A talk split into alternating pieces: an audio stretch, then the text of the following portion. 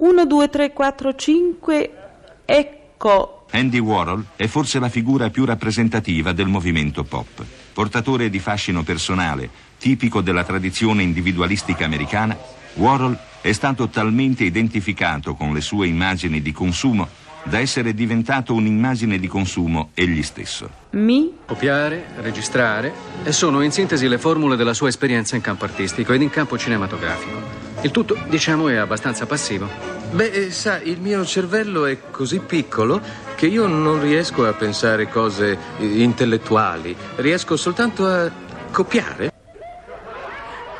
Qui? Allora di che parliamo? Eh, della sua vita? No, parliamo di lei, della sua vita. Sono qui per questo. Insomma, Andy Warhol, lei chi è?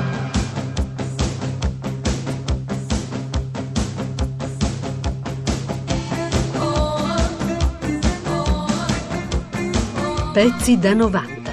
A soft wave shadow the size of make believe. In mezzo a questa confusione, Variety strappa a Warhol il primo appuntamento. È per la mattina dopo nel più lussuoso albergo di via Caracciolo. Warhol ha il gusto dell'inquadratura. Si fa trovare già in pose. Interpreta un castigatissimo risveglio sul letto dove già riposarono principi e dame di casa reale. Uno sguardo disinteressato alla prima colazione e poi si concede agli amici, senza rinunciare alle sue curiosità abituali. Poi Warhol recita Napoli. Si dispone nel paesaggio tra il mare del Golfo e il Vesuvio e realizza un'altra delle sue minute e sofisticate provocazioni. Fotografa il fotografo che lo fotografa. Comincia così la sua caccia alle immagini. Tutto ciò che vede per lui la macchinetta fotografica lo interessa. Warhol riporterà a New York un nastro ininterrotto su cui è impressa la Napoli quotidiana. Una città che gli è sembrata, per molti versi, simile alla sua New York, come si dice in questa poesia che ha scritto vivendo qui per tre giorni. Amo Napoli perché mi ricorda New York, specialmente per i tanti travestiti e per i rifiuti nella strada. Come New York è una città che cade a pezzi e nonostante tutto la gente è felice, come quella di New York. Quello che preferisco di più a Napoli è visitare tutte le vecchie famiglie nei loro vecchi palazzi, che sembrano stare in piedi tenuti insieme da una corda, dando quasi l'impressione di voler cadere in mare da un momento all'altro. Napoli come New York, come Berlino, come sa raccontarla Leopoldo Mastelloni. But stay with me, the Queen and the.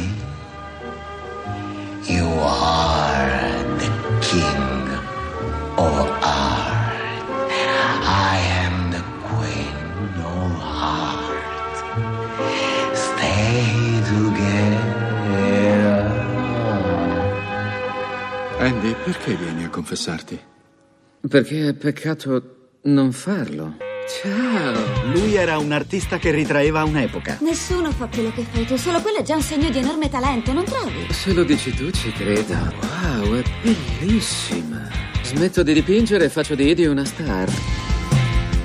Nella Factory eri incoraggiato e anche spinto a essere diverso. E che dovrei fare in un tuo film? Essere te stessa.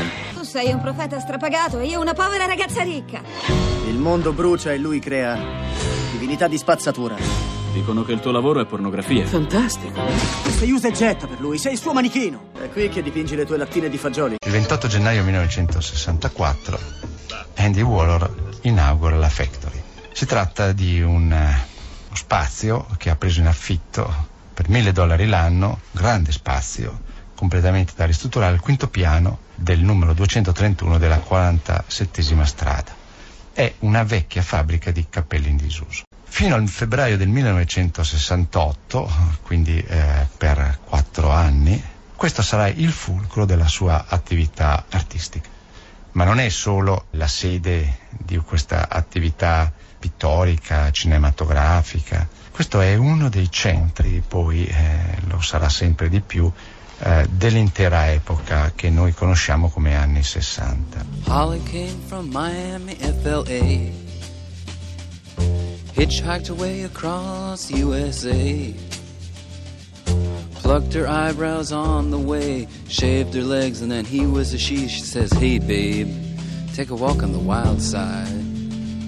Said, Hey, honey, take a walk on the wild side.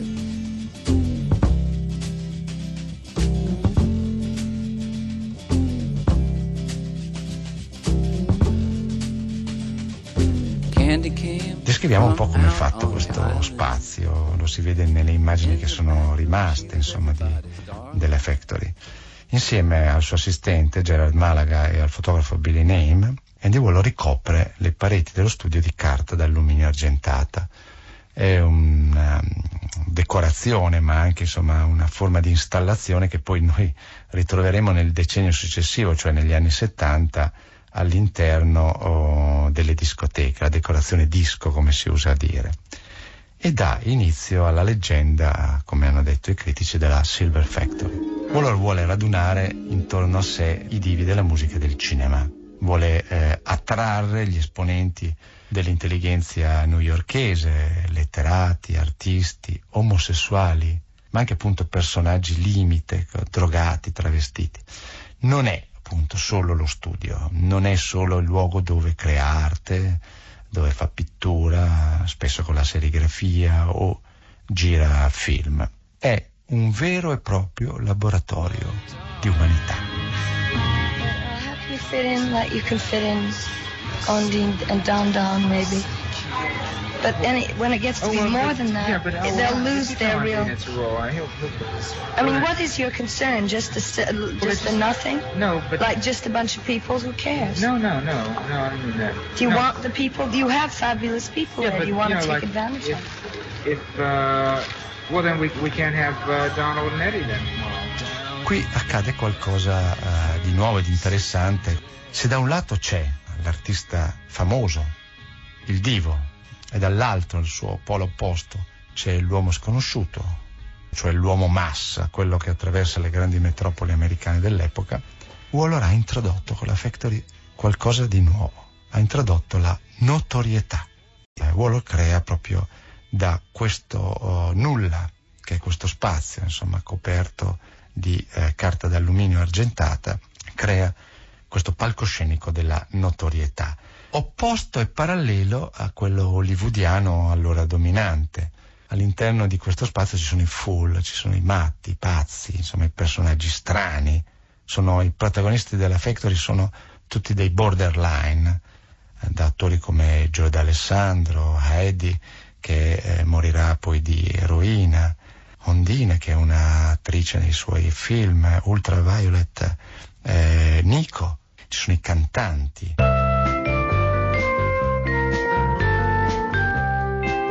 Questa sera leggiamo un brano tratto da un libricino molto violento e scioccante. Si tratta del manifesto per l'eliminazione dei maschi di Valerie Solanas. Si chiamava Valeria Solanis, ma il suo nome d'arte era Valerie Solanas. Era un'attrice in erba, frequentava quella fucina di talenti e molto altro che era la Factory, il quartier generale di Andy Warhol a New York. Il 3 giugno del 68 Valerie Solanas andò alla Factory, estrasse la pistola, sparò a Andy Warhol.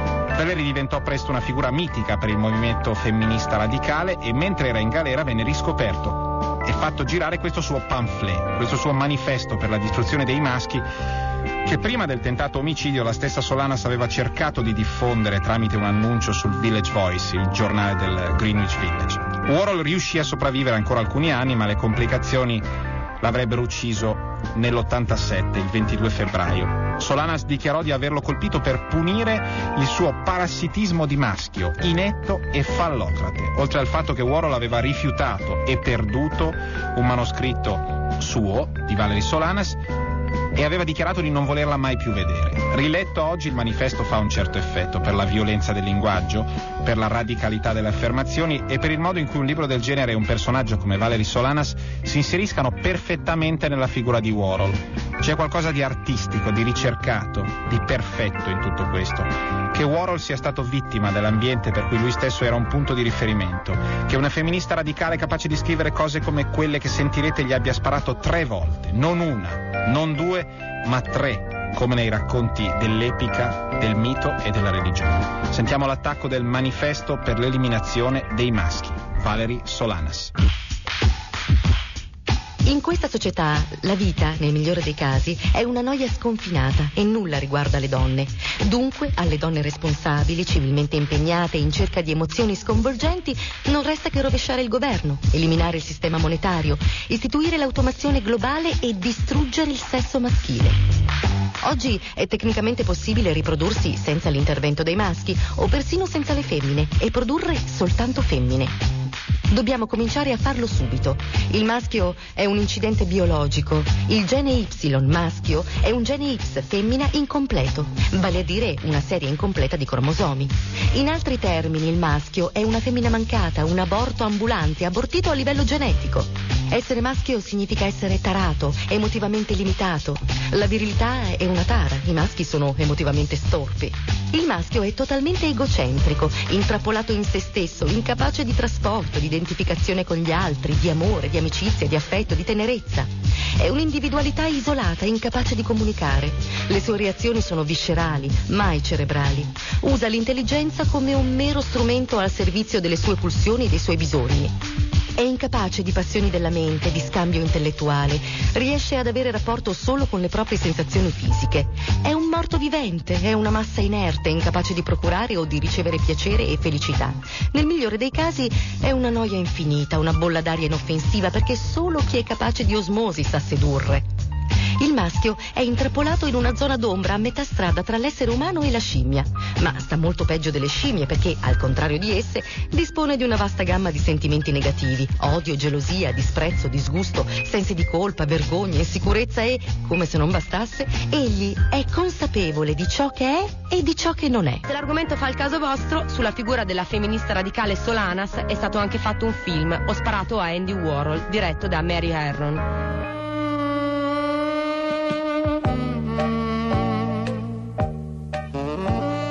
Siamo a New York, fra i grattacieli dai cristalli freddi, dove si rispecchia l'umanità più varia, sempre pronta ad acclamare o a distruggere miti.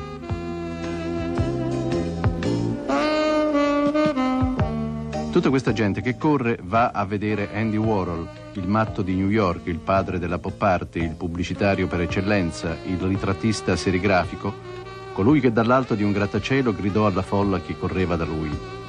Vi rassomigliate tutti, agite tutti allo stesso modo. Penso che tutti dovreste essere macchine. Penso che tutti dovreste amarvi. La pop art è amare le cose. Amare le cose vuol dire essere come una macchina. Io dipingo in questo modo perché voglio essere una macchina. Qual è il suo messaggio? Uh, stay young by doing lots of exercises. Rimanere giovani, fare molta ginnastica e prendere vitamine. Non si può parlare di Andy Warhol senza parlare di pop art. La pop art riposa in pace? Ah, yes. Andy Warhol, vedo che lei è stanco. Faccio tante domande in una. Che cos'è per lei l'arte, la poesia, la vita, la morte? Chocolate cake. Una torta di cioccolata.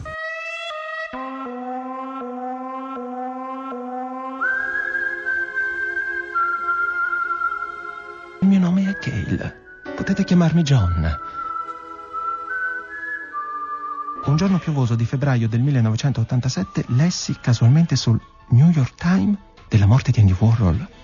Mi sentii senza più un punto di riferimento. La stessa sensazione che provai venti anni prima quando gli spararono. Non c'era nessuno a cui poter parlare di questo, nessuno che potesse avere un'idea di quello che provavo per Andy.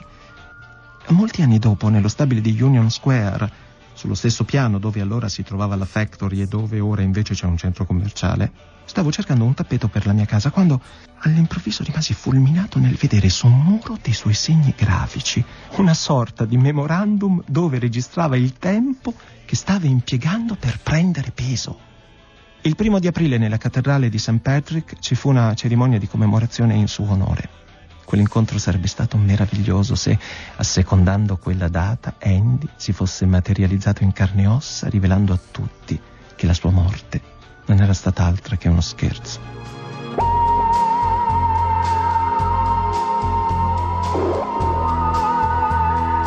Pezzi da 90.